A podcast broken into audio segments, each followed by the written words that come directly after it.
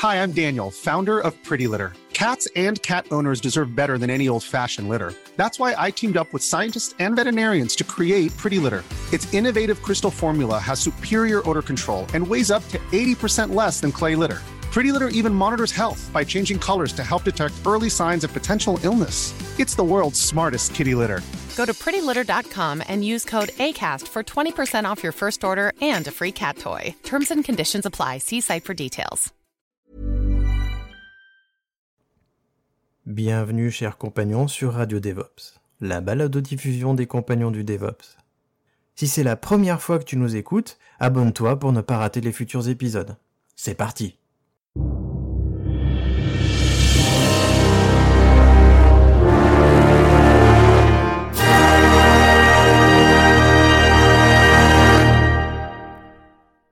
Ton code source n'est pas en sécurité.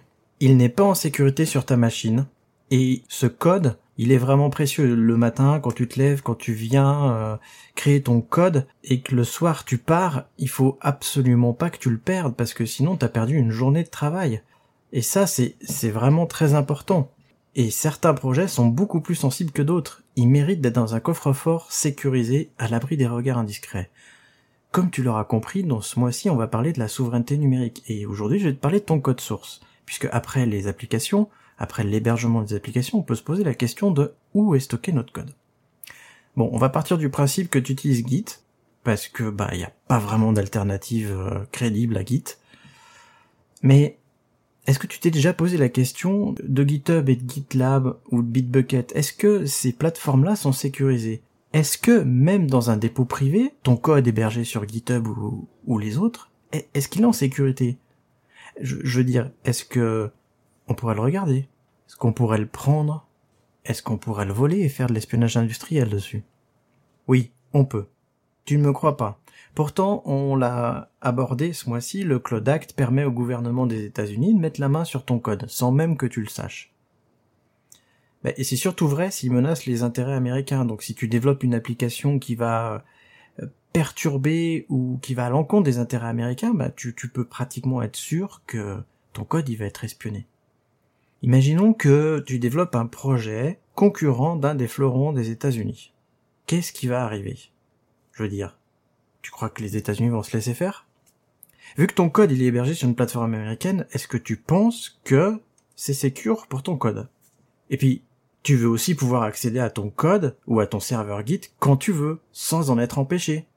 Bah, c'est pareil logique. Euh, tu, tu développes, tu fais tes commits, puis tu les envoies sur le serveur ou tu les récupères. Ou même t'as plusieurs PC comme moi, donc tu les récupères d'un PC à l'autre. Mais si jamais un jour ton serveur Git, il est pas là.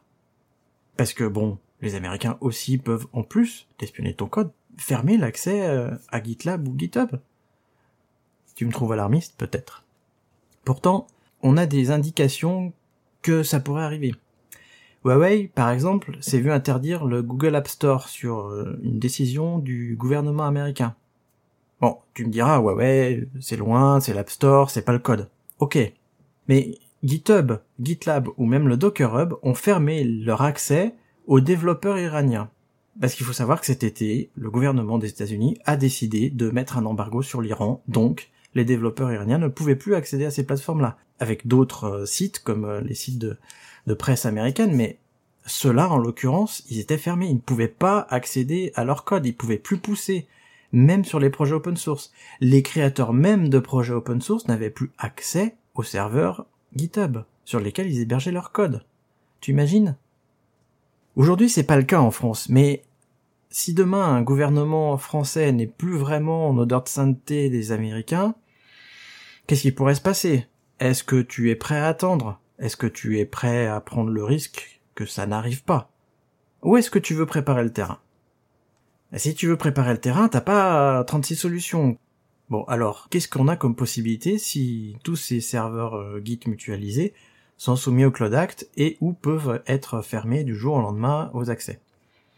La première chose que tu peux faire, c'est mettre en place ton propre serveur Git. Tu prends un serveur, un VPS, tu choisis une des nombreuses solutions open source, tu mets juste Git, ou alors si tu veux une interface graphique pour coopérer avec d'autres, tu peux mettre Gitea ou GitLab.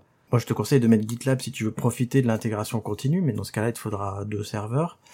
sauf si tu veux faire tourner la CI et le GitLab Runner sur le même serveur, mais je te le déconseille.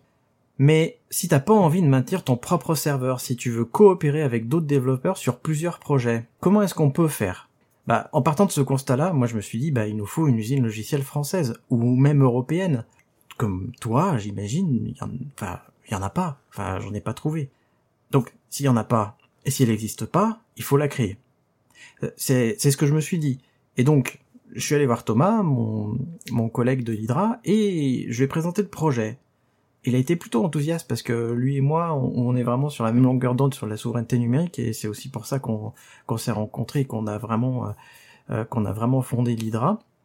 C'est pour ces thématiques-là. Et du coup, c'est comme ça qu'en fait on, a créé Frogit. Euh, Frogit, c'est c'est pour l'instant c'est encore un projet, mais la bêta elle va bientôt commencer. Frogit en fait c'est un serveur Git mutualisé hébergé en France en tant que fan de GitLab, et comme GitLab c'est un projet open source, c'est vraiment GitLab qu'on va utiliser. On va prendre ça comme base pour proposer un service à destination des professionnels. Que tu sois Ops, que tu sois Dev, que vous faites partie d'une entreprise du numérique qui a besoin d'héberger des sources, Frogit pourra vous aider. L'idée de fournir Frogit sans intégration continue, c'était pas possible pour nous, euh, nous qui sommes spécialisés dans le déploiement. Donc, on va bien sûr fournir GitLab avec sa CI, parce que sans CI, c'est un peu comme finir un repas sans le dessert. Donc, bien sûr, il y aura une intégration continue, et si tu n'as jamais pratiqué l'intégration continue, tu vas découvrir tous les avantages de l'intégration continue grâce à la communauté Frogit. Parce que Frogit, c'est pas uniquement un serveur Git, c'est pas uniquement une intégration continue, on veut que ça devienne une communauté d'utilisateurs de Git ou de GitLab.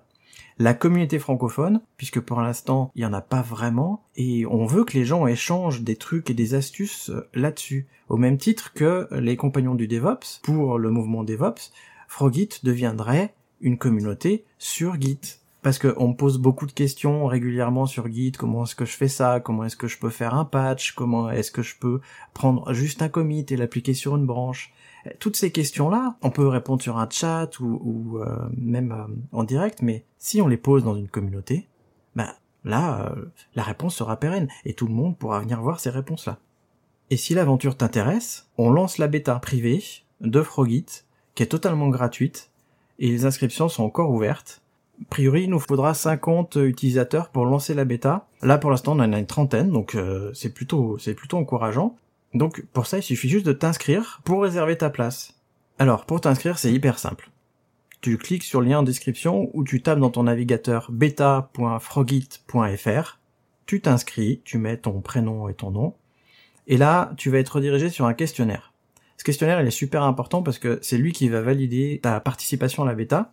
Et donc ce questionnaire-là, il va nous aider à nous pour construire le service, parce que je vous ai parlé de GitLab, mais on veut pas que ça s'arrête juste à GitLab, on veut mettre d'autres services autour de GitLab. Et pour ça, on a besoin de vous. On a besoin de savoir de, quoi vous avez besoin. Donc, on a fait ce questionnaire, et une fois que tu l'auras rempli, eh ben, c'est parti, t'auras ta place réservée, et dès qu'on aura 50 euh, réponses validées, on pourra lancer la bêta. Évidemment, si vous connaissez des indépendants ou des entreprises du numérique qui seraient intéressés par un tel projet, eh ben, faites-leur part de ce projet-là. Envoyez-leur le lien ou le podcast. Plus on sera nombreux et plus le service et sa communauté deviendront incontournables. Et ça, c'est super important. Alors, on me dit souvent aussi, mais Christophe, il y a déjà Framagit, euh, pourquoi est-ce que tu lances Frogit? Les outils Framasoft sont super bien, on les adore, on, utilise pas mal chez l'Hydra, mais les outils Framasoft, c'est des preuves de concept, c'est des preuves comme quoi les choses peuvent euh, fonctionner.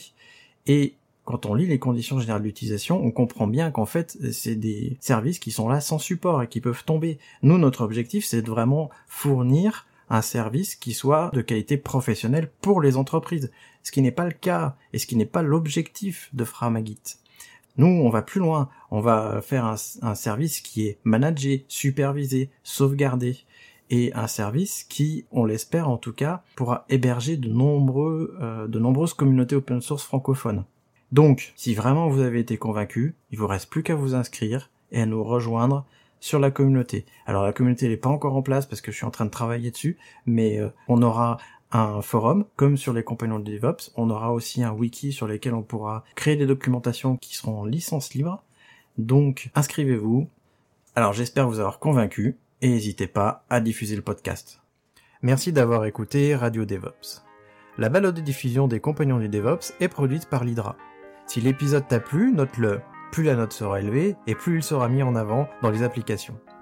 Tu peux aussi le partager, cela nous aidera à le diffuser et à rendre le mouvement beaucoup plus visible. Si tu as envie de discuter du mouvement, le plus simple c'est que tu rejoignes la communauté des compagnons du DevOps. Le lien est en description. À bientôt.